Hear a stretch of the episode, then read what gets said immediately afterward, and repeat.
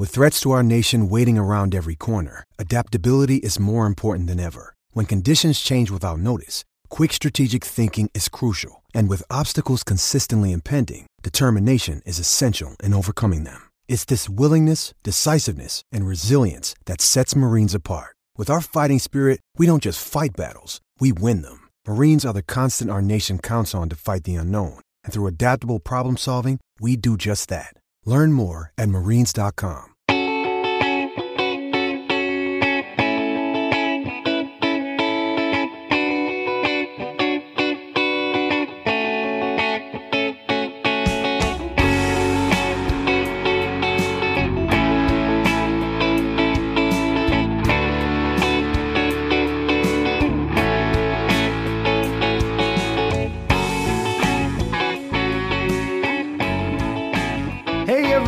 Welcome to another episode of Purple Insider. Matthew Collar here, and I have just returned from the Minnesota Vikings night practice. So they have every year a night practice. In fact, this year, two night practices. One they're going to have next week, but it is a tradition that they have had for many years. All the years that I've been here, I actually don't know when it started, but it's been going on the entire time I've covered the team since 2016, and it is one of the highlights of the summer. They fill TCO Performance Center. We were trying to figure out how many people were there, probably between 5,000 and 6,000. Big crowd there tonight. And one thing I would say is that the intensity of the practices is not the same as it was with Mike Zimmer. I think that just like all practices, Kevin O'Connell kind of had much more of a normal routine night that they would have on a regular basis, where Zimmer used to try to turn up the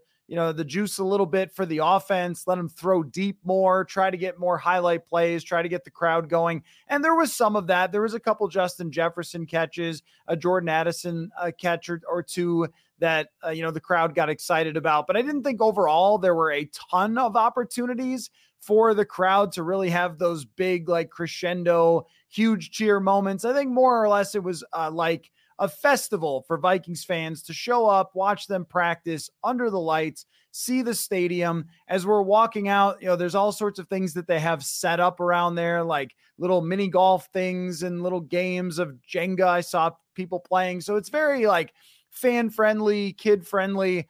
But I think if you went to try to chart the plays and pay close attention to everything that happened, you probably got less out of it than you used to. So I very distinctly remember when Sam Bradford had his night practice in 2017 in Mankato, and it was a very intense practice, lots of deep balls. In 2018, Stephon Diggs got in a fight with Mackenzie Alexander. Like, there wasn't really that kind of vibe tonight. It was more of just a regular type of practice. They did a handful of 11-on-11s early, lots of red zone drills, and then went back for the final drive type of drill at the end, which is where I will begin in terms of my observation, my biggest takeaway from the night. And I want all of you who are watching to jump in with your questions, whether it's about tonight's practice or just, the Vikings in general. Lots of things to talk about as they go into a day off. So happy to answer any questions you have here in this late night chat, and already see that a lot of you are watching live, which is really awesome because I know this is quite a bit later than we usually do this. So if there's new people watching, jump in, ask questions, happy to answer them or give your takes and happy to respond. But the biggest takeaway of the night is that Brian Flores did not make the drive to Eagan to take it easy on Kirk Cousins and the offense. He was not going to let the offense have the big night under the lights, and it definitely showed. And where it really stood out and where I was very impressed was in the final drive drill with the first team offense versus the first team defense, because a lot of times they will have ones versus twos, twos versus ones. So you're not always seeing those matchups, which I think is a good idea to switch it up. So you're seeing different players against each other and things like that. Normally what happens is, you will see that, they'll line up and they'll drive down the field and stuff like that. But for this one, Brian Flores decided he was going to ramp it up, and he was going to go after the Vikings offense. And he was sending blitzes on every one of these plays. It was remarkable. Every play, Brian Flores is sending blitzes. But what I liked was on one play of the final drive, Harrison Smith was at the line of scrimmage, and then he dropped back. And that, you know, then there was a little confusion. Looked like Kirk Cousins got sacked on a pass rush up the middle, or sacked, finger quotes. They're not actually hitting him, so you can't tell if he would have gotten rid of it or got sacked. But then the very next play, Harrison Smith blitzes and would have sacked Kirk Cousins from the edge. And then they, you know, Cousins a little frustrated. They go back to the line of scrimmage, and then they did it again. And Harrison Smith was kind of pumping up the crowd and, you know, celebrating what would have been a sack. And I just thought that's what was missing last year. That is what was missing. Not only the Harrison Smith stuff, which is one of the most baffling things of my entire reporting career on football, is how you could blow that if you're Ed Donatel, when you have such a dynamic and excellent player in the box as Harrison Smith, and to just be using him, you know, deep all the time. It made no sense. And Brian Flores has quickly rectified that. So that's one thing. But also, there is an edge to the way Brian Flores is coaching this team. And I don't know how it's going to translate, because that's going to depend on health, which I've got an Andrew Booth Jr. update for you. It's going to depend on the schedule, who you play when, are there injured quarterbacks, how healthy you stay, how good, you know, certain players develop, how good certain players fit. But what I am seeing is a mentality from Brian Flores that was absolutely not there before, and that was there during Mike Zimmer's best years. And I think Zimmer always had it, but maybe panicked a little bit more and was trying to make too many changes and things like that when things started to go downhill. But there is an intensity that Brian Flores has brought to these practices that was not really there at all last year during practice. And it doesn't mean that the offense was great every day or that the defense was soft. It just didn't have this edge to it. And at one point, after the second sack by Harrison Smith tonight, Kirk Cousins got a little irritated. You could see him getting a little bit flustered. And I mean, I guess that's not what you love to see, that the offense is getting flustered.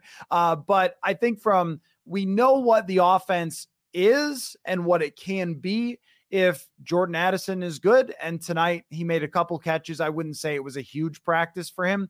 But I think we know what the offense can and should be. The defense is really the question. So when the offense is not playing great, I think back to last year at a couple practices where they were still trying to figure some things out and then came out and blew the doors off of Green Bay. So I'm not too concerned about that at the moment, but much more focused on what is this defense going to look like.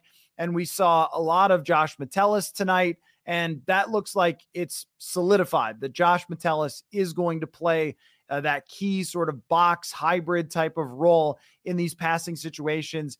It was almost exclusively, if not the entire time, Mekhi Blackmon at the outside corner and not Jaquan Williams. So that hasn't changed. I did not see a ton of changes that were happening, you know, as far as who was playing. But Kevin asks, is Ivan Pace a thing? I think he is a thing. And I think there were some first team reps for Ivan Pace tonight. He's really impressed them that, you know, he has a quickness, speed, instinctual type of play to him that you can pick up on right away, and seems to be somebody that Brian Flores likes. And we know that this team is not afraid really at all of, you know, sending out undersized linebackers. They drafted Brian Asamoah, and they're putting him out there. And, you know, I think that Ivan Pace, even though he is smaller, could be somebody that they see as part of, maybe part of the defense in some sort of role, but at least part of the special teams, part of the depth of this team, and kind of just, you know, connecting it to Cincinnati, but an Eric Wilson type player who's not an ideal size for a starting linebacker, but could be a guy. So that stood out to me tonight, that we saw a lot of Ivan Pace, a lot of Josh Metellus, a lot of Mekhi Blackmon getting work. We did see from Jalen Williams, who is a down on the depth chart guy, got an interception while Nick Mullins was out there. That is another thing, too, that we hyped up Jaren Hall after a nice practice a couple of days ago. It was a very difficult practice for Jaren Hall. He's had a few of those that have really not looked very good. So I think as the pads have come on, it's gotten harder and harder for Jaren Hall. And he's just got a long way to go if he's even going to be the backup. But Nick Mullins hasn't looked particularly great either. That's not really a shock. We kind of know what Nick Mullins is. We know he's going to be the backup. There's no real competition there. But it's tough to judge. But any risers or fallers you've noticed lately? Yeah, certainly Mekhi Blackmon and Ivan Pace are the two guys. I'll give you another one that really stood out to me tonight that I'm interested if this guy ends up getting some work. And that is Jaquelin Roy, who was a 5th round draft pick. Jaquelin Roy, when you watch him in one-on-ones, if you've ever heard the heavy hands, you ever hear the people say that this guy's got heavy hands in the trenches football. But that's what it looks like. And I was watching him specifically do the one-on-one drills, and it was against some backup offensive linemen. But when Jaquelin Roy put his hands on a guy, he just could drive him backward. And he's been getting a lot of second-team reps. And, so this draft class right now, kind of the opposite of what last year's was at this same moment. This draft class with, Jordan Addison has been looking good in practice, came very, very close to a spectacular catch today, but then made one, a toe tapper on the back of the end zone when they were doing those, goal line drills. And it really just says, like, every day there's a catch from Jordan Addison where you're starting to get used to, that was a pretty good catch. And it's every day. So it was one of those very back of the end zone, and he's reaching up and he's on his toes and he has to kind of catch it and then dance to make sure he stays in bounds. A very nice catch. So he's looking good. Mekhi Blackmon is running with the first team. Jaquelin Roy looks like he can be a guy. And Ivan Pace is starting to emerge as somebody who looks like he will clearly be on the 53-man roster and maybe potentially have a role. But there's also some other things to talk about here that are not particularly great, which is the injuries. And I don't know if something happened to TJ Hawkinson. We did not get an update on him, or if it's just a little nicks and cuts and they preferred to not have him in there tonight, but he was not practicing tonight in full. He did the warmups, but he was on the side. So he wasn't running 11 on 11s. I would say that Josh Oliver looks like a guy who can play. I don't think they just went and got a random tight end and paid him all the money that they did. They clearly scouted him. And there was a warm-up throw. You know how sometimes you're just kind of watching broadly, looking around, whatever, and something catches your eye. And there was a warm-up throw from Nick Mullins that was behind Josh Oliver. And this guy's like 270 pounds, 6'5", 6'6". And he flipped the hips around and grabbed it and snatched it out of the air. And I went like, whoa. Like that is some kind of catch. And they were running some bootleg stuff to him, throwing him the ball a little bit. He clearly has good hands. And I do think, and I asked Kirk about it the other day, but I do think that they are going to be using Josh Oliver. So it's a good opportunity for him. Yes, oily hips, Daniel. I do think that they are going to use Josh Oliver quite a bit in this offense because he's had, in my mind, a pretty good camp and showed that he can play. So I thought that he had a nice little night tonight, not like a ton of catches or anything, but stood out from time to time. Brian O'Neill still not back. The Vikings shuffled around some tackles. They cut Bobby Evans. They brought in two back of the roster type guys today. O'Neill at one point, I looked down on the field because I was up in the press box. We could either be on the field or up in the press box at TCO Stadium. And I was looking down at one point and O'Neill was doing like sit-ups as the offensive linemen were doing their thing. And I don't know how that's going with Brian O'Neill, because I don't want to say, oh man, you should be worried about Brian O'Neill because he could be back, next week. I'm not sure.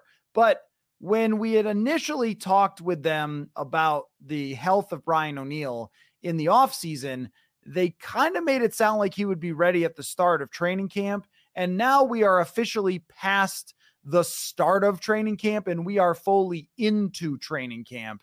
And Brian O'Neill was still not practicing tonight. I did wonder in the back of my mind, like, hey, is this going to be a night where Brian O'Neill trots out there and he's like, hey guys, I'm out here. I'm here. Daniil Hunter did not participate in the 11 on 11s. So he's still ramping up. We'll have to see about O'Neill and Ole Udoh, of course, taking his spot. Nothing on Dalton Risner so far. It is Friday tomorrow. Get a Friday news dump if they're going to go after Dalton Risner, but they certainly had reason tonight. I thought there were a lot of blitzes and that created a lot of pressures, but there were also times where it wasn't just the blitzers. It was the defensive linemen getting push and getting in on Kirk Cousins. And I do wonder about, like, has the Brian Flores blitzing revealed a little bit of the weakness in the interior of the line, because that was their weakness last year.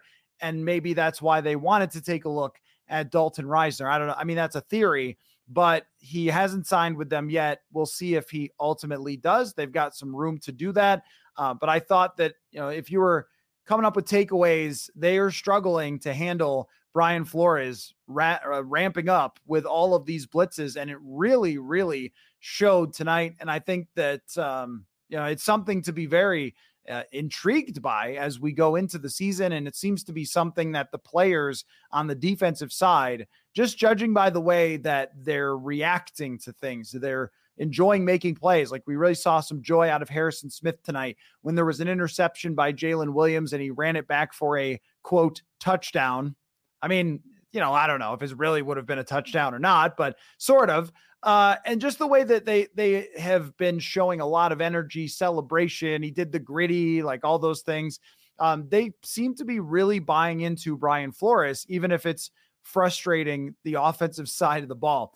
Going with the still with the from the injury standpoint, did see Trishton Jackson out on the field tonight, not in pads, but walking around. And Kevin O'Connell reiterated what Wes Phillips said the other day, that it seems that Trishton Jackson did avoid any sort of serious injury. So I don't have a timeline on that, but that would have been so crushing for Trishton Jackson if that had been a torn ACL. The fact that it isn't gives him a chance still now to make the team, come back maybe from this injury before the end of training camp, and potentially be that fifth wide receiver. So just seeing him out there, a good sign for him.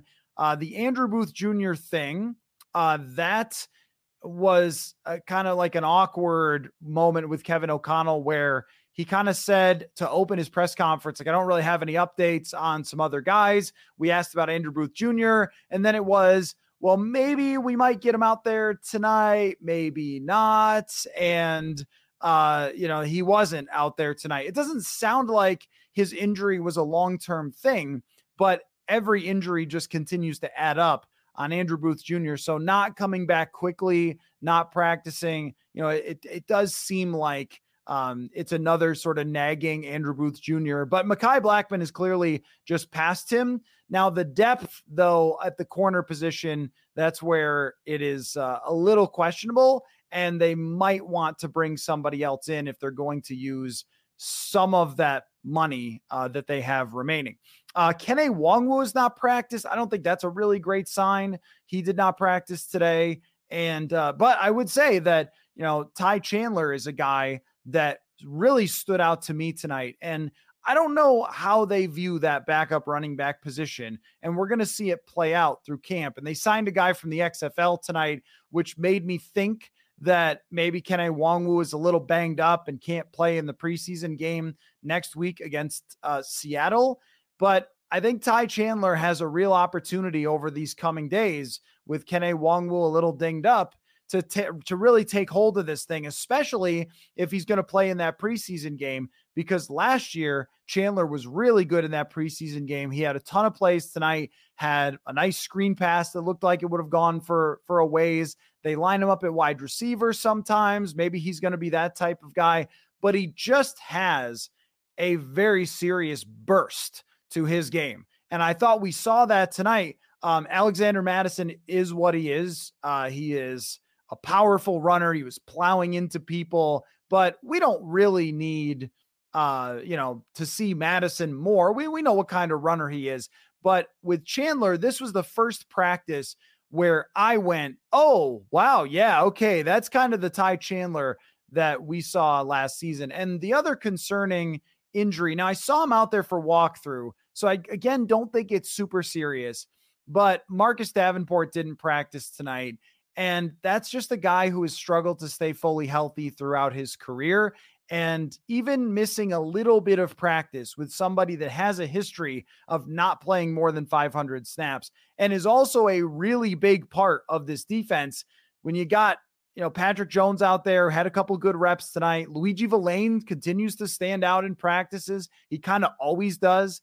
And, you know, DJ Wanham. But these are not guys that you can really look to on a down in and down out basis as starters. So they really were betting on Marcus Davenport. And if he's even banged up enough to be concerned that it's going to be a thing, then they probably should try to bring in somebody else. Miles asks, are we continuing to feel Ed Ingram just is what he is? I don't know yet. I don't know. I did get the feeling that they might have been bringing in Dalton Risner to compete at right guard and potentially take that job away. I think that where Ed Ingram started from last year, his play for his first season, there is not a small jump to make. There is a massive jump to make. That in order for him to even be average, there is a massive jump to make. I mean, when you give up the most sacks in the league and grade as low as TJ Clemmings, it's hard to be majorly enthusiastic about the next season. And you want to give him benefit of the doubt, but when they're bringing in guard from free agency to visit, you definitely need to start having some concern there. But I also think, you know, maybe it could have been for Ezra Cleveland. I just feel like it's much more likely that it would be for right guard. So yeah, I don't know if he is what he is yet. I think it's probably too early to say that, but I also think that, you know, it could be a situation where he can't improve enough, right? If he improves even some, but it's still well below average, that's not enough. It needs to be a huge improvement. And, you know, Northern Piper asks, any noticeable improvement in Ed Ingram anchoring and footwork?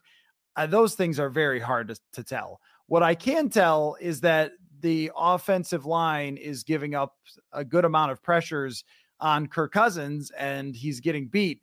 Can I say in comparison from last year, is he anchoring better? I mean, that'd be incredible. They would hire me as an offensive line assistant immediately if I could tell from watching a couple of practices in comparison to last year. And of course they're not going to say it if they're not going to come out and announce, oh yeah, Ingram's struggling, but I think we can put a little 2 and 2 together there when it comes to bringing in a right guard free agent and a guy who had such a miserable season from last year. Purple Purgatory asks, any word on McBride? He's out there. Yeah. I mean, he's getting reps. McBride is getting reps. And I don't know what their vision for him is. It's mostly second and third team reps. He has fumbled the ball kind of a lot in practice, not so much tonight, but just in general. He has fumbled the ball quite a bit, and that would be a concern. But, I mean, he's got the same things that you saw from the highlight reel. One, he's big, so that really stands out. But also, he's got really good, like, balance for a big guy. It's not like somebody sort of comes near him, and they're not tackling. But you can tell when somebody runs into him, does he sort of fly over or does he, you know, stay on track? Does that mean that they're actually going to use him at this moment? I would think if they had to play tomorrow, Alexander Mattison is getting 50 out of 55 snaps in the first game. That's how I look at it right now. And the only guy who has a chance to take some of those snaps away would be Ty Chandler.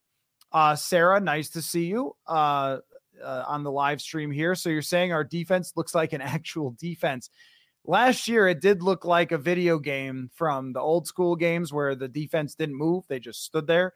And you could lock onto one player and run that one player around, but even Ed Donatel didn't do that. This defense with Brian Flores looks like they are going to be Brian Flores's defense hell or high water, they are going to be aggressive. They're going to blitz. They're going to go after quarterbacks. And, you know, I was looking back at the last year, 2021, of Brian Flores for a Friday mailbag question.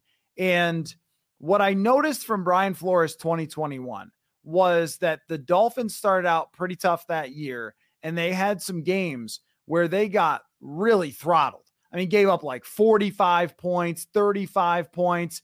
And then as they went along and they seemed to gel together, then they were really good. And they had a stretch of 6 of 7 games where they gave up 20 or fewer points.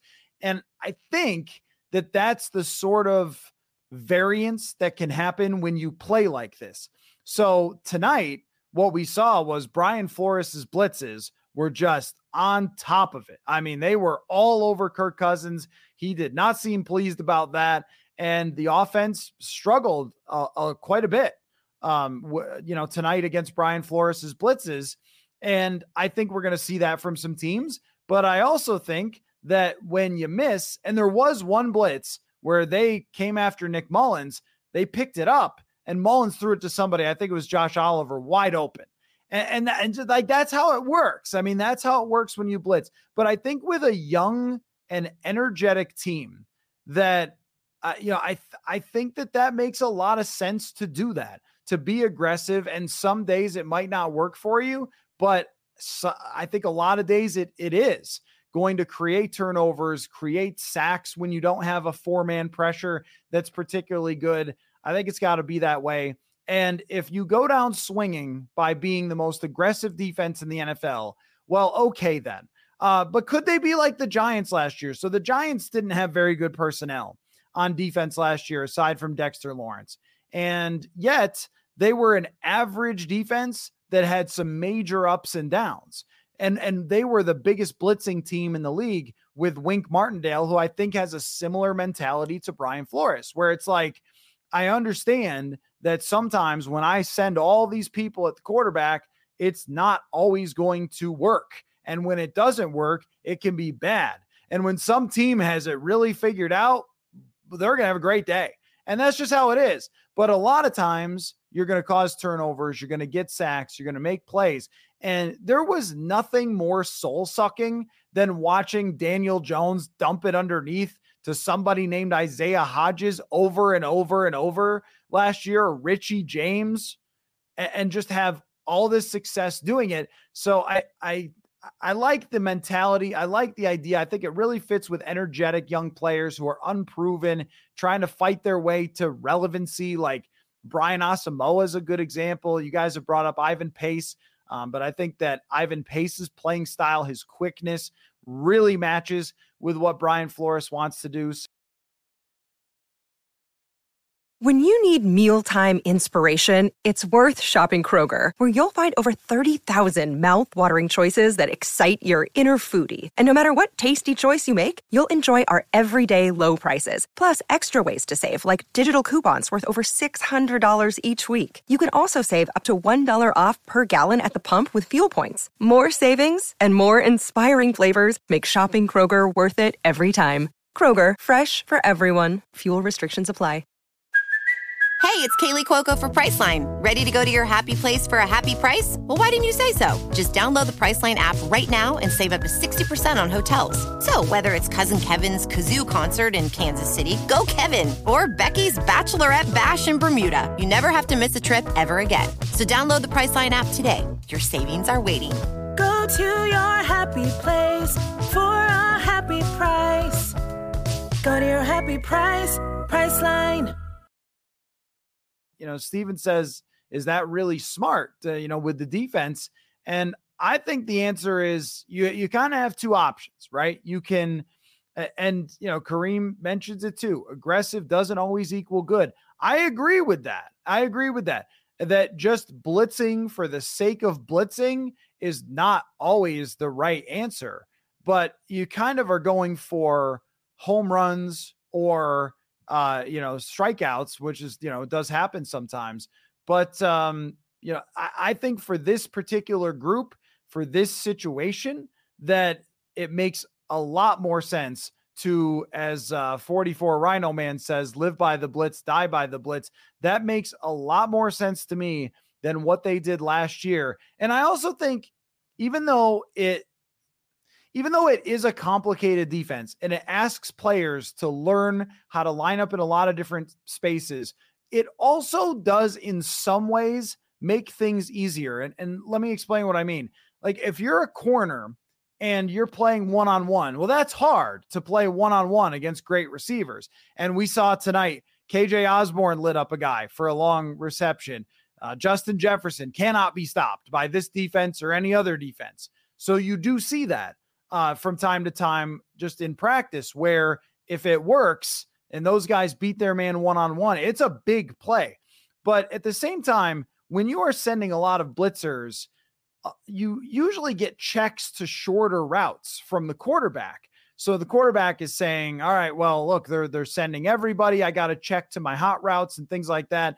And maybe you're not asking the corners to stay one-on-one as long when you're sending these blitzes. So everything with defense has a give and a take, a push and a pull. And what they were asking last year was everybody to have these very complicated reactions to route combinations and things like that. And I think that it worked for Patrick Peterson because he's brilliant, but I don't think it worked for some of the younger players. And this might, getting a guy like Josh Metellus involved, getting Brian Asamoah up at the line of scrimmage and blitzing, potentially using Ivan Pace. Like, these things I think are at least more exciting. If they don't work, okay, well, yeah. But I agree with Miles. The Donna Shell was just painful to watch. And, somebody asked a really good question for the Friday mailbag about how, the NFL is kind of going with all the Fangio stuff. Everyone loves Vic Fangio, which is dropping these guys back, saying, hey, we're not going to put guys in the box and we're not going to play single high, which we saw a lot of single high safety tonight. But I think that how your players fit with your scheme is maybe more important than whose scheme it is. Like, Vic Fangio, it worked for him in the right positions. Does it work for him everywhere? Well, I think the answer that we've seen in a place like Los Angeles is it doesn't work for everyone all the time. I mean, Brandon Staley was touted as this Fangio guy, he's brilliant, whatever. And he was great with the Rams for a year, but he's gone to the Chargers and they haven't had good defenses playing the Vic Fangio style. So a lot of times it comes to, does your scheme fit with your players? And I think that when you look at someone like Mekhi Blackmon, what did he do well in college? Man-to-man coverage. What did Akayleb Evans do well in college? What's his skill set? Akayleb Evans is a tall, lanky dude with kind of wild athleticism for somebody his height. That works perfect. Also in the Flores defense, and somebody who has really stood out to me on a daily basis is Byron Murphy Jr. Byron Murphy Jr. is an intense player. I mean, he's up at the line of scrimmage. He's a physical guy. I think that he likes this role where he can kind of be roaming and blitzing and making plays out of the slot instead of, what we saw in Arizona, where sometimes he's in the slot, sometimes he's outside, that kind of thing. There's much more of a carved out position for Byron Murphy. So I start to kind of add this up. Like, does this fit? Do the players fit what they're doing? Undersized linebackers flying around, man-to-man corners. Yeah, I think so. I think it really does. And even with the defensive line, we've talked about the interior of the defensive line. I thought Harrison Phillips had a really good night tonight. And Harrison Phillips is not going to get 5, 6, 7 sacks. But what they do have in Phillips, Khyiris Tonga, and Dean Lowry is some dudes that can stuff guards and drive them back a little bit, create blitzing lanes. I think that's what they're looking for. So, no, Sloth, you're exactly right. Highlights have been Murphy in perfect coverage against Justin Jefferson, and it doesn't matter because he catches everything. I think that Byron Murphy is having a very good camp. I think it looks to me like he is a really good fit in this Flores defense. So I also think that Sarah has a point here that Brian Flores is going to eat the young quarterbacks. I definitely think that is the case, that already you can see that Kirk Cousins is struggling against some of this stuff. And Kirk is as experienced as any quarterback in the NFL. So when you see him out there in a night practice tonight, and trust me, I get to a kicking update in a second. I wrote down, and I'm going to have to look at my notes here. I did write down all the kicks that happened tonight. So I will get to those eventually, but we'll continue with the defense discussion. But I think when you see somebody like Kirk Cousins getting flustered, how is that going to translate to other, you know, quarterbacks who are younger and less experienced? And really Nick Mullins and Jaren Hall are having a nightmarish time against this defense. So I think that young quarterbacks will have a tough time. From Gary, how does Lewis Cine look? He looks like he is at least more competent and confident than he was last year. And I think that's a good thing. I don't know if it looks like he's going to win that job. There hasn't been any signs of that. So just for example, here's how you kind of pick up on a sign. It's not complicated, but we're always kind of watching for this, right? Like there was a drill a couple days ago where Jawan Williams had been the first team corner the entire time. And then all of a sudden, Mekhi Blackmon's in on this goal line drill. And so, oh, okay, let's take notice here. This might be something happening because Blackmon seemed like he was getting it and he's the guy they drafted and so forth. And then all of a sudden he's taken more. And then all of a sudden he's taken all. So that's kind of how you can tell sort of risers or fallers. Usually it's not just one day they snap their fingers and decide, oh, this guy's first team now. Usually it's a little more of a process. And with Lewis Cine, there hasn't really been any signs of him getting in on certain drills with the first team or playing another position or anything like that. I also feel like, and Gary, you mentioned that he could be Hitman's replacement in the future, Harrison Smith, obviously. But the thing about Lewis Cine is he never really has been the box safety guy. And I looked this up and I was kind of surprised by it. When he was in college, he is more of a deep safety guy. And what I think they wanted to do was pair Harrison Smith with, Mekhi Blackmon. With Lewis Cine when they drafted him, and to have Harrison Smith, Lewis Cine, and have Cine drop back, Harrison Smith play up, and that be the combination. But of course, Lewis Cine didn't win that job. And so it's more of, Cam Bynum. That's that guy. Well, Harrison Smith is supposed to be roaming around. And if it does eventually work out for Lewis Cine, I just don't think he's going to be that guy, because if you're a Metellus or you're a Harrison Smith, what do those two have in common? Football IQ through the roof, right? That's the guy that has to be in the box. Somebody who can read and react quickly. Somebody who plays, very free, but is very instinctual, understands what he's seeing in front of him. I wrote an article about it with Lewis Cine and his football IQ. I don't know that, or I'm sorry. There's so many names. Josh Metellus and his football IQ. I don't know. That's Lewis Cine. That's what I meant. So those box safeties a little bit difficult.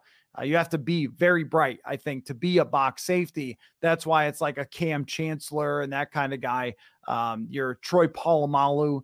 And so if you don't have like that elite football IQ, you probably have to be more of a deep safety. So we'll see how it plays out, but I just haven't seen them looking at Lewis Cine and saying like, all right, you're going to start making progress here, even after he had the interception the other day. How much did Tonga play tonight? Oh, yeah, Khyiris Tonga is out there all the time. A lot of base defense tonight, and saw a lot of Khyiris Tonga in the middle. I think Khyiris Tonga is one of the winners of camp, that I wasn't really sure who was going to take over that Delvin Tomlinson role, and it has been Khyiris Tonga in the middle pretty much all the time. He's a guy. He's like a, Jerry Ball for the old school, or a Pat Williams. I mean, this is just a big, strong dude who has made it very difficult for them to run. Now, he's going to have to prove it for more than just a handful of snaps like he did last year in training camp to be trusted a lot. But I think that it does soften the blow of losing Delvin Tomlinson that Khyiris Tonga has emerged like this. What are the chances that we see Flores being the four safety package during the season. I do think that they have a kind of a dime type of package that we didn't really see from Donatell or Mike Zimmer, but I don't think we're going to see all four safeties on the field very often, if ever. It looks to me like when there's passing situations that it's Metellus up in the box, Harrison Smith moving all over the place, sometimes deep, sometimes blitzing, and then Cam Bynum as being that, you know, drop back type of safety. I think that's how it's going to go. Let me tell you just a real quick about the kickers. You want to hear about the kickers? So there are two kickers. There is Tonga, Mr. Mankato. No, Tonga's not eligible for Mr. Mankato because he played in games last year, so he can't really be. Maybe like Thayer Thomas didn't have a great night tonight, had a ball tipped away from him, intercepted. DeWayne McBride has a really good chance when he plays in these preseason games, because if DeWayne McBride has big games in preseason, people are going to fall in love with him, especially the way he plays. He breaks a lot of tackles, yards after contact.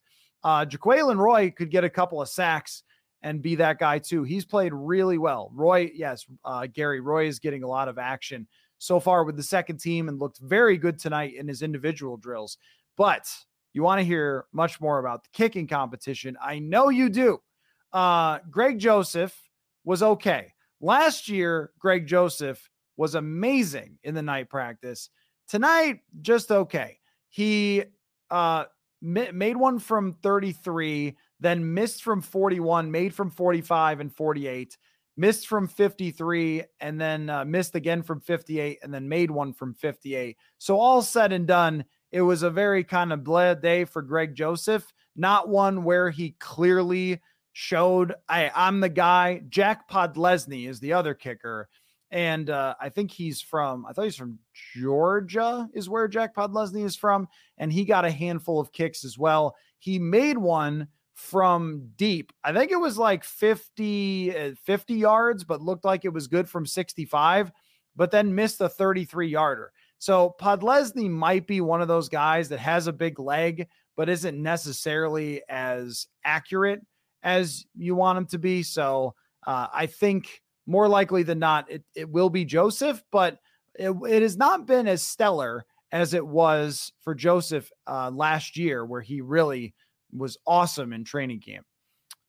From Mixtape Magic, 5-year, $1 million deal for Delvin. Make it happen. Nah, don't make it happen. I don't think that's a good idea. I don't think that bringing Dalvin Cook back is a good idea, but I was talking today just to some other reporters in the press box about whether we think that there could be another running back who comes in here that's a free agent. There are a few guys who are still available, Kareem Hunt, Leonard Fournette. Would they look at one of those guys? Because Kene Nwangwu not practicing, all of a sudden you start to feel like it is a thin room when Kene Nwangwu is not practicing, because it's like, okay, Madison, but Madison has never been a full season 200 plus carry guy.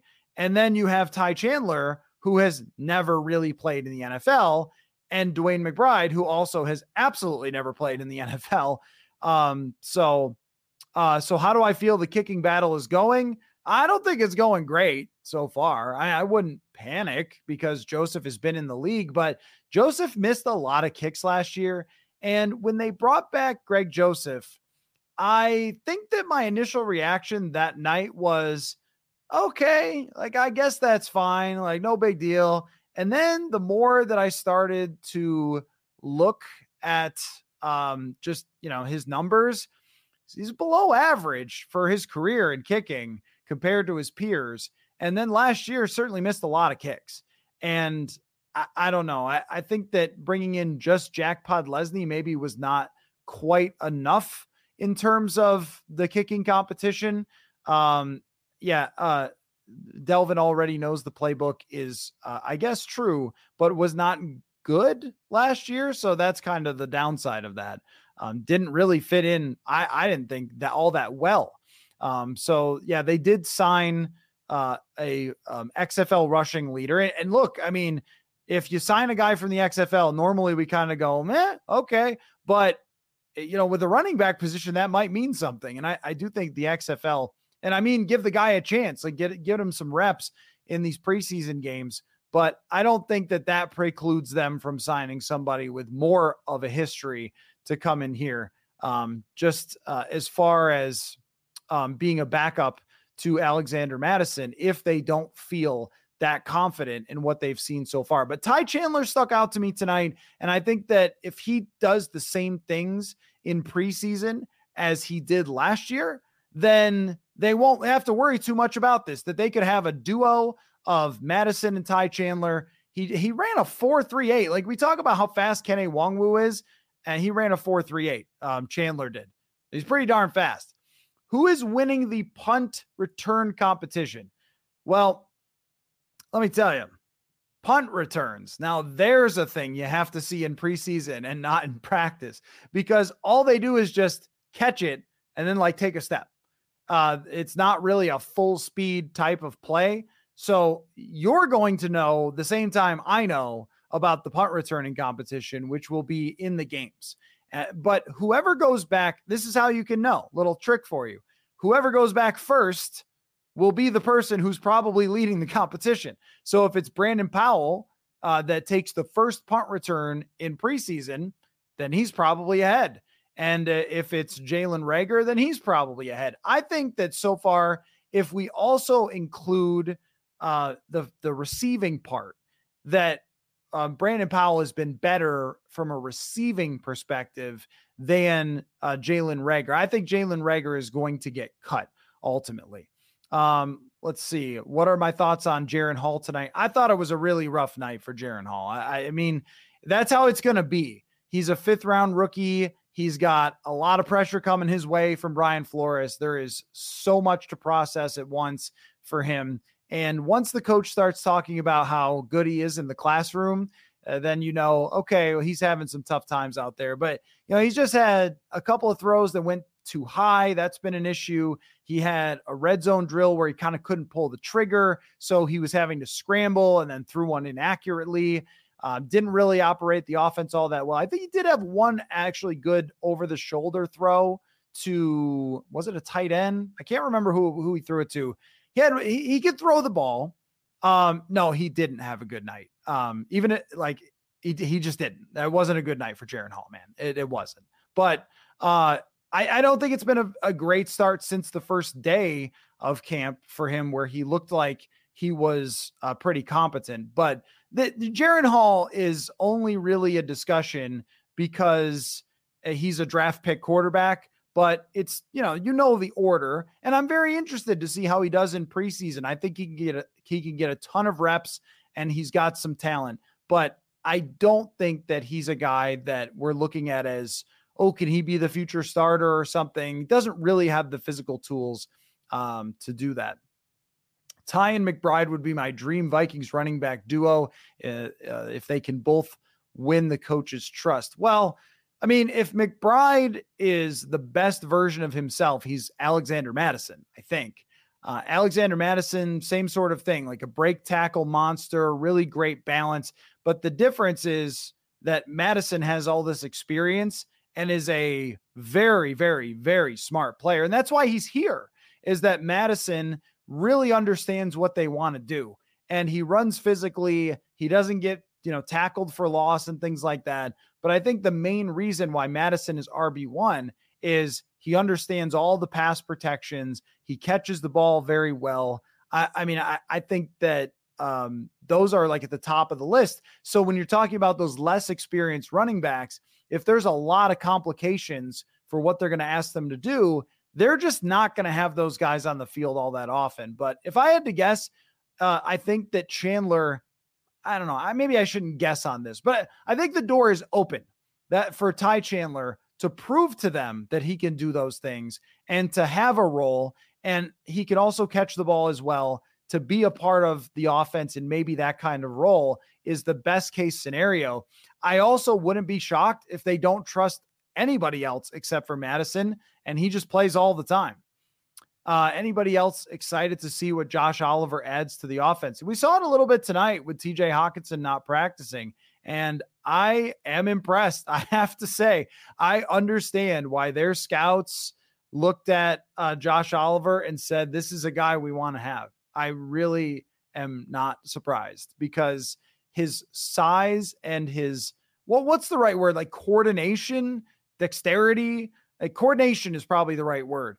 And he's got these massive hands and he moves pretty darn well for a guy that size. So, you know, I think that he has a chance to be a part of this offense in bigger personnel and play a role. Now that might only be 20 catches, but it's still more than what they could get from having like a Johnny Munt be part of it, especially as a run blocker. How is KJ looking so far? Yeah, he had the biggest play tonight. Is he solidifying himself as number two? I wouldn't say that that is completely resolved at the moment because Jordan Addison has had a very good start to camp, and there's no question that Jordan Addison has movement skills that are special, and he can get open, and he tracks the ball well. He's clearly got very strong hands. He seems to make every catch that comes his way. But, you know, when it comes to KJ Osborne, he is a very experienced player, and we know what he is, and Kirk Cousins trusts him.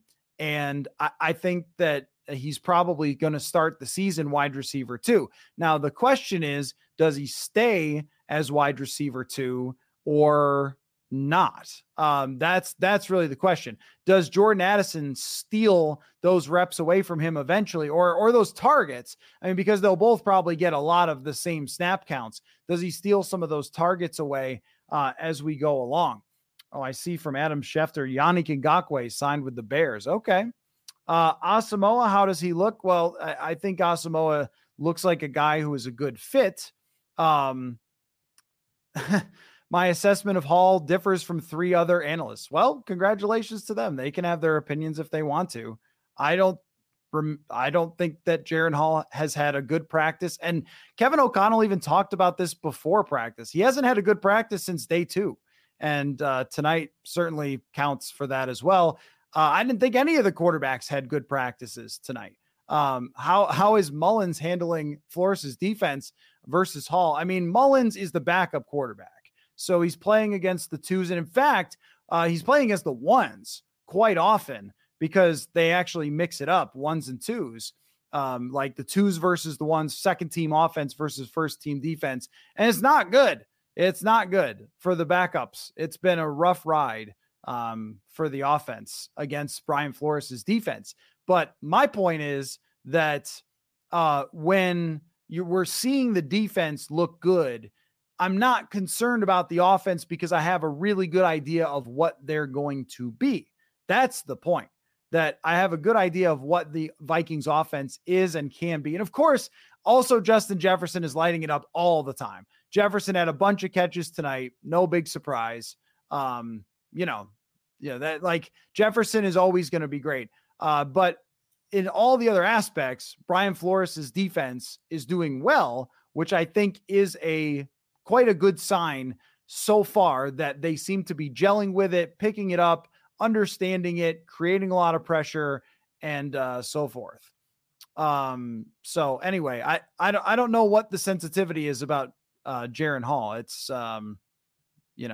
in the comments like that. This is what I expect from a rookie. I don't expect a rookie to come out and just like play great, especially against the very complicated defense. So that's just how it's been so far. I'm not saying that he's not going to pick it up. It's just, anyway, who's the biggest standout at cornerback? It's who you think. It's Byron Murphy Jr. so far. I think Akayleb Evans has had his ups and downs, and this is where the defense really rests, right? It rests on, can they create enough pressure by blitzing and not just with Danielle Hunter? And it rests on whether Akayleb Evans and probably Mekhi Blackmon can cover receivers one-on-one. That's going to happen a lot. They're going to play a lot of man coverage. And Byron Murphy Jr. just looks like a great fit, though. And so I did this math, and I looked back at the Vikings' recent nickel corners. do you guys realize what a horror show that has been? I mean, Mackenzie Alexander, when he returned, was that 2021, was one of the worst in the league in terms of how much he got targeted, quarterback rating he gave up. And last year, Mackenzie Alexander, I don't even remember who the nickel cornerback was 2 years ago. So you have to go back really to 2019 when Mackenzie Alexander played pretty well. And that was the last time that they've had even decent nickel corner play. It's been years since they've had decent nickel corner play. And now I think they have a guy who's very confident in that role and also feels, I think I just get the sense from him. And I talked to him during mini camp, haven't talked to him yet during training camp, since he's been out there playing, in my mind, pretty well, aside from the times he's getting mossed by Jefferson, but that happens. It just seems like, yeah, I'm sure you guys have had this in your life at some point where, you know, somebody doesn't really have a good spot for you at a job or doesn't really quite believe in you. And then you go to a different job and you're more comfortable. And then all of a sudden it's like a much better situation, more confident, more, and you perform better. And I think that that's what we're seeing from Byron Murphy is all of those things, is that he is now performing, or okay, he's not, they haven't played any games yet, but he just looks that way. He looks like he is poised to perform better because the team bought into him in full. He's got a coach that fits with him, and that's kind of how it works, right? So that's who I think has been the best corner, really bar none, and then the best defensive back. Harrison Smith looks extremely happy to be back in this type of role. Josh Metellus looks like it's working out. And that's where I can see where this defense could improve in the secondary. But if those outside corners struggle, look who you're playing week 1, the Tampa Bay Bucks, who have two really good wide receivers and one of the best outside receivers in the game. So if that's a weakness, it's still going to be a struggle. If that becomes a strength because those players develop, it could be quite good. For Brian, sounds like 2 years, $5 million would get you Dalton Risner. Then do it. If that's the case, then do it. Let's see. How about a Ron Darby visit? I didn't see. Was there a report? Because I haven't looked at Twitter, obviously, in an hour since I've been talking to you guys. So if there was a Ron Darby report, I covered him in Buffalo, and he was a part of that 2017 Eagles team, kind of been bouncing around since then. But that might tell you what they think of the outside corner position that we were just talking about, is wanting to look at someone else. But I also am very much on the side of, look, you brought back Danielle Hunter. You said it's a season where you're trying to win, but you're also trying to find pieces for the future. You got a few million bucks left. Why don't you go spend it at the store and try to find guys who can help you win? You can win the division. You can get yourself in the playoffs with this roster and this defense, which seems to me has improved, and this offense with Jordan Addison looking good. This can be a playoff team. So why not? Why not add a couple of more guys who can play? I mean, Risner is a good example. And I think that sometimes that late signing guy does work for a team where it's like he just gets overlooked or waited too long or has a bad agent or something. And sometimes a team really benefits. I think that they're in a position to do stuff like that. As long as they're not locking themselves in long-term, then I think it's probably a good idea, or that they're not sacrificing someone else's chance to develop. But the thing is that, you know, if Mekhi Blackmon's not ready, or if they aren't happy with Akayleb Evans, then it probably does make sense to bring in someone like Ron Darby. Miles asks, what position do you feel like we have the most depth in? I feel like we're really thin across the board. As we know, the season is long. Yeah, I agree with you. I definitely agree with you. It's probably wide receiver is the place that they have the most, because Trishton Jackson, and I know, like, he's never played, but he's been really good in camp. And it seems like he's a guy that was emerging and coming along. If he's your fifth wide receiver and he tracks the ball the way he does, I think that's pretty good for you. But you've already got Jefferson, Osborne, although Naylor's been banged up. You know, I liked what I saw about Naylor early on. I will include him in this. Naylor, Jackson, and then, you know, maybe Brandon Powell. I think you feel pretty good about that.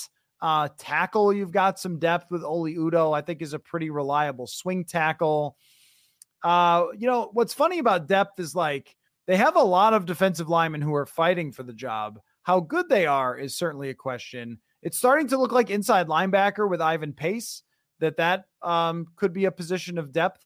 How many receivers do we keep on the 53 is a great question because I've gone back and forth. They kept 5 last year and they might keep 6 if Trishton Jackson comes back. And if they want him on the 53, then they could keep 6. I still think it's probably going to be 5.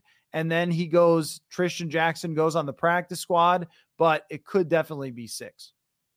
From Green Gandalf. Is Murphy set as the nickel then, or as set as you can be in Flores' scheme? He is for sure in nickel packages, the nickel corner. When they put the base package on there where they have 3 defensive linemen, 2 outside linebackers, this is one we don't see very often because it's the year 2023 that you would have seen back in the day with the 3 down linemen a lot and the outside linebackers, 2 inside linebackers. But in that situation, he will be on the outside, but that's only going to be like 3rd and 2, and they'll send out the base package.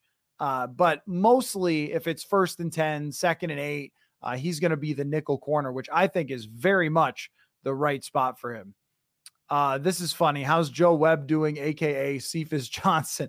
Yeah. I mean, Cephas Johnson, if he makes the practice squad, would be really something. That's the way I look at it is, you know, Cephas Johnson, he's this former quarterback, kind of long shot. What impressed you the most tonight? I mean, I just think, and I know that I have talked about it for a lot of the stream. It's the name of the stream, but I think that how the players on defense have fit with Brian Flores is the thing that overall has impressed me the night or the most. And it did tonight as well. What made you want to puke in your mouth? I don't know if anything, we had tacos out there. So I was feeling good as far as, eating goes and didn't want to vomit up the tacos with anything I saw. But I would say just that when they do these final drive drills, you want to see the offense. And this is where it's weird because it's like, well, I'm praising the defense, but of course that means they were good against the offense. So, but you want to see the offense look a little better. And instead they just kept getting sacked. And that's not really helping with progress. And it did make me wonder, is Flores putting the gas pedal down a little much? Like, should he play a little bit of shell and stuff because they are going to face that? It seemed like he was just blitzing tonight, maybe for the fans, but that really held them back, I think, on offense. Heard Ivan Pace Jr. got some first team looks tonight. Is that accurate? Yeah, I saw him get a couple out there, and I think that Pace is just one of the, so far, Mr. Mankato type, shows up as a UDFA and is on the rise. That's what I've seen so far from Ivan Pace. He just, even though he's small, has a real acceleration to his game and kind of an intensity, which if you're going to be that size, but in college, the guy was just a ball player. Like, he put up all these great stats for a reason. And, we'll see how it gets, into the preseason games and how he looks there.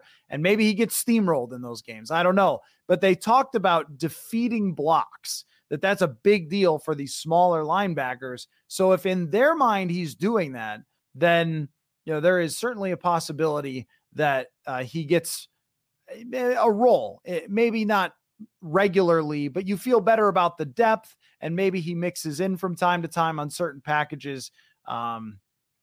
Was the vibe any different from last year's night practice? Last year's night practice was a tough one for the offense. I thought this one was as well.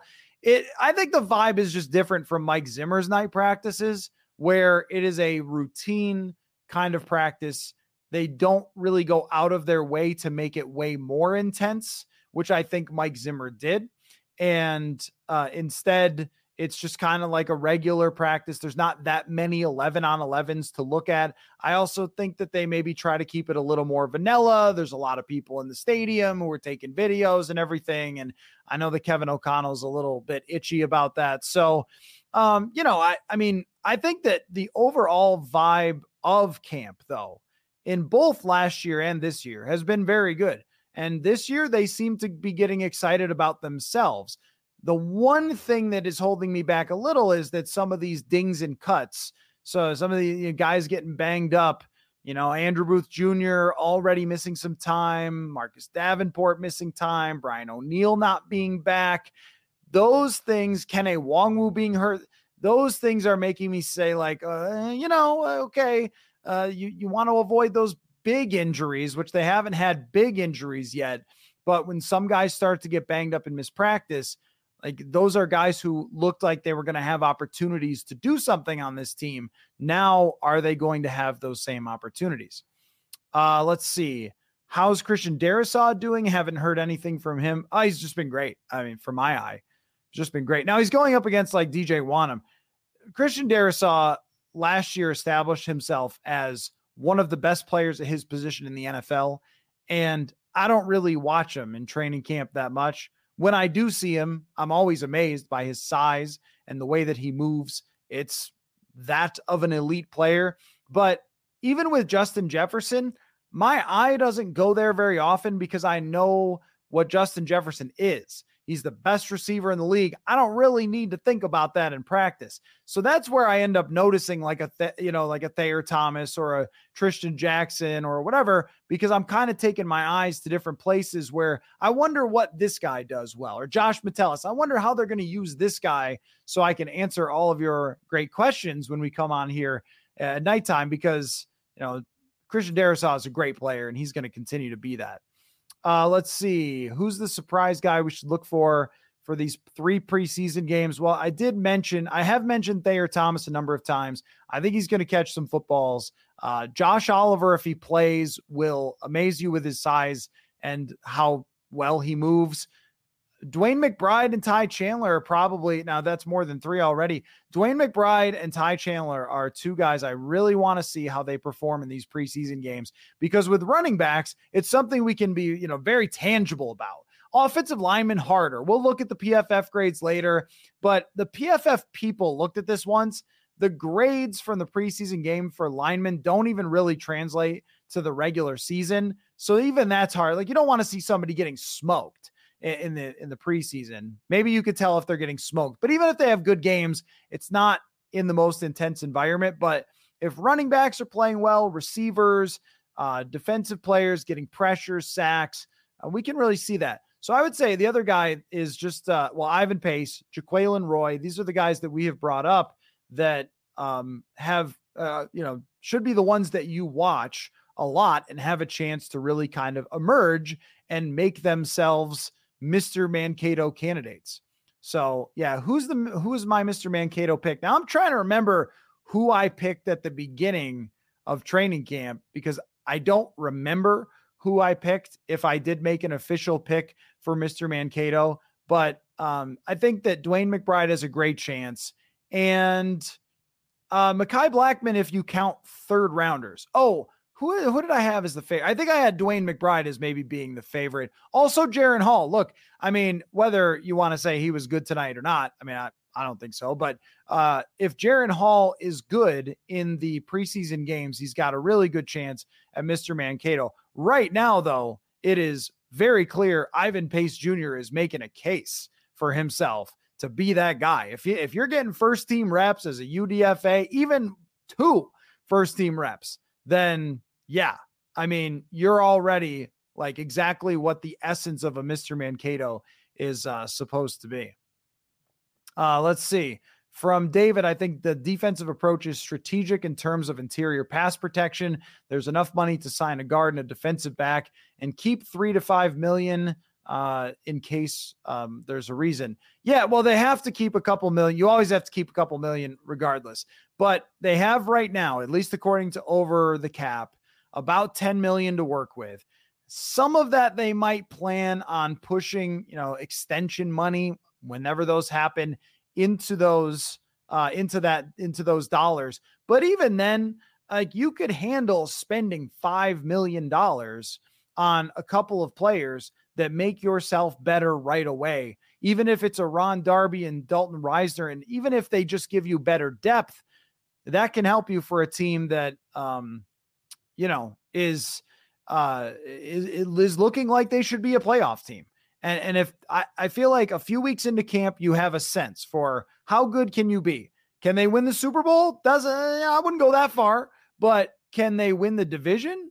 Yes. Yeah. This team has the talent to potentially win the division. So at that point, just like last year where, do you spend the pick on TJ Hawkinson? Yes, you go do it because you have a chance to do something. And I feel like they still should in this situation as well. What do you think is holding Kwesi Adolfo-Mensah back from trading for or bringing in offensive line guys to fix the center of the offensive line? Well, one would be, the cap space only recently got to where they had some throughout most of the offseason. And maybe this was a mistake from him not cutting those players early. But from the beginning of the offseason, they really didn't have a lot in terms of cap space. And now they do because they cut or traded Zadarius Smith and cut Dalvin Cook. So they have that space and they could make a move like Dalton Risner. I also think, too, when you draft a guy, a lot of times you give a chance for that player to kind of make you right. And you say, all right, well, we saw a lot of things good from him and, all right, well, let's see what happens, next year. Let's give him a whole off season. It's very hard to be a rookie offensive lineman. Let's give him a full off season. But if the guy shows up, and I'm not saying this has happened because we don't know for sure that it's Ingram that they were looking to replace. But if a guy shows up the next camp and you go, oh, we were really hoping for you to get better and you didn't, then you start looking around. All right, is there someone else that we could sign to bring in and replace him? So, they've spent a lot of capital in the draft to try to rebuild this offensive line. And that was supposed to be an answer. They brought back Garrett Bradbury on a reasonable price after a decent year to be, the starting center. So I think that they've done quite a bit as far as the offensive line. But they put tons of draft capital into it and they made the re-signing. And they drafted Ingram, Kwesi Adolfo-Mensah did. So I think that they have done this a little bit, at least by re-signing Bradbury, where, you go into the free agency and you could say, why didn't they upgrade at center? But then I'd have to ask, well, who are they going to upgrade with? With the deal that they gave Bradbury, I thought was pretty good. And, he was solid last year and I think is a better fit for this offense and more shotgun and stuff like that than he was with all the under the center stuff. And Ingram, I was not on board with that draft pick from the time that it happened because positional value, because, drafting and trying to start a guy right away to fill a spot is really tricky business. They reached on him, like all those reasons. Still, by year two of a second round draft pick, you do have an expectation that that guy should be able to play reasonably well. If he can't, then they kind of have to pivot. Any thoughts on less wins, but deeper run into the play? I'm sorry, I maybe don't understand the question. Less wins, but deeper run into the playoffs. Oh, you mean like regular season wins, but could be a better playoff team? Well, that's really hard to know. I do think there will be fewer wins this season, but whether they could win in the playoffs. That depends on how you're playing, who you're playing, the luck factor, all those things. So it is true that Risner has been a left guard for his entire career, but he was a center and right tackle in college. I think for certain players, and Kevin O'Connell mentioned talking to him about this, that for certain players, it is much less of a big deal than others. Like some guys can transition right, left. They can play in different spots. Guy who comes to mind for me is Elgton Jenkins for the Packers, has played a bunch of different positions there. And there are other guys who can't, like their spot is their spot. So that would be something that they discussed with Dalton Risner. So let me just put a bow on this. It's been a great discussion. Thank you so much, all of you for watching. The kind of bottom line away from this practice. And then they have a day off tomorrow. And there's a practice Saturday night, but I'm going to be away. So I'm not going to live stream after that one, but I will after Sunday, Monday. There's another night practice next week after the preseason game. So if you're joining for the first time, we do this all the time here on the Purple Insider channel. And so make sure that you're subscribing, jumping in, you know, kind of becoming part of this community, checking out purpleinsider.com, the newsletter, all that stuff. But I think the bottom line on tonight is that the night practice used to be this great barometer for things. And I don't feel like it's that anymore. And that's not a criticism of Kevin O'Connell. It's just a different approach that Kevin O'Connell does not like go after it on the night practice and kind of show his cards in the same way that Mike Zimmer did, where we could really get a feeling of where everybody stood, because that was a big moment for him, I think, early in camp. I feel less confident in what I saw tonight being hugely reflective of what's going on. Also, defensively, though, they are ahead of the offense and they are causing lots of havoc and lots of problems. And it will be very, very interesting to see how this continues to play out through camp and then into the season, because Flores has clearly injected new life into a defense that was totally lifeless last year. And I think that the offense might be a little mad about it, but they should also be a little happy about it, because they could get maybe some turnovers, some sacks, maybe not have to stay on the sideline for as long as they did last year, have games with 50 plays and all that. So I think that his hire may end up turning out to be one of the biggest things that they did this offseason. Also, bottom line is some of these injuries are getting a little concerning, and I think they should look outside and add some players to bring in if they can. So that's kind of where we stand as of this moment. Very excited about next week's practices. This is where we get into that dog days of summer. The guys who are for real are going to emerge and kind of hold down those positions, and then preseason action, which will be super fun for us. You talk about late night podcasting after that preseason game. Guess where we're going to be right here. So make sure you're checking in all the time. And thank you so much, everybody, for watching. Really, really appreciate the audience for tonight. Thank you so much for everybody who showed up. Love that all you guys participated and everything else. Thank you very much for doing that. And we will be back again. So take care. Football.